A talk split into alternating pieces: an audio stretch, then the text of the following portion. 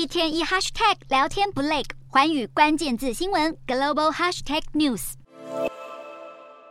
今天的环宇大话题要带大家来聊的是假发的产业哦。除了发量稀少需要假发之外，还可以用假发来换换个人风格。像上个月刚刚叛变的瓦格纳创办人普里格金啊，家里就被搜出了一柜子的假发以及各种变装的自拍哦。但是观众朋友，您知道吗？其实全世界的假发有高达八成都是中国制造。近几年呢，中国的发制品出口额一年就可以高达三十五亿的美元，大约是一千亿。台币哦，而且销往全世界一百二十个以上的国家和地区，其中又以北美和非洲是前两大的市场。但如果你以为啊，中国的假发是靠价格来取胜，那就大错特错了。因为好的一顶中国假发，其实上看人民币好几万元，但是中国的假发产业还是可以垄断全球市场。其实啊，主要的原因就是因为专业化加上电商平台的崛起哦。我们首先来看到啊，是中国河南省的许昌市，被称为是假发之都。号称全球啊，每十顶的假发就有一顶是来自许昌哦。那这里的产业密度到底有多密集呢？据说目前许昌平均每十五个人就有一个人是从事美发制品产业的。那也因为假发的工艺水准其实真的非常高，一整套的流程下来，包括了剪发、整发、清洗、烘干、车缝、曝晒、造型等等，有将近二十道的工序都需要专业化的处理。那另外呢，电商平台的崛起当然也是功不可没。根据阿里巴巴旗下最大的跨境出口 B to C 平台速卖通的数据就显示了，平均每两秒就可以卖出一顶的中国假发。那也因为这些电商平台是帮助中国的卖家直接的和全球的消费者进行对接，所以也就减少了海外消费者的购买成本。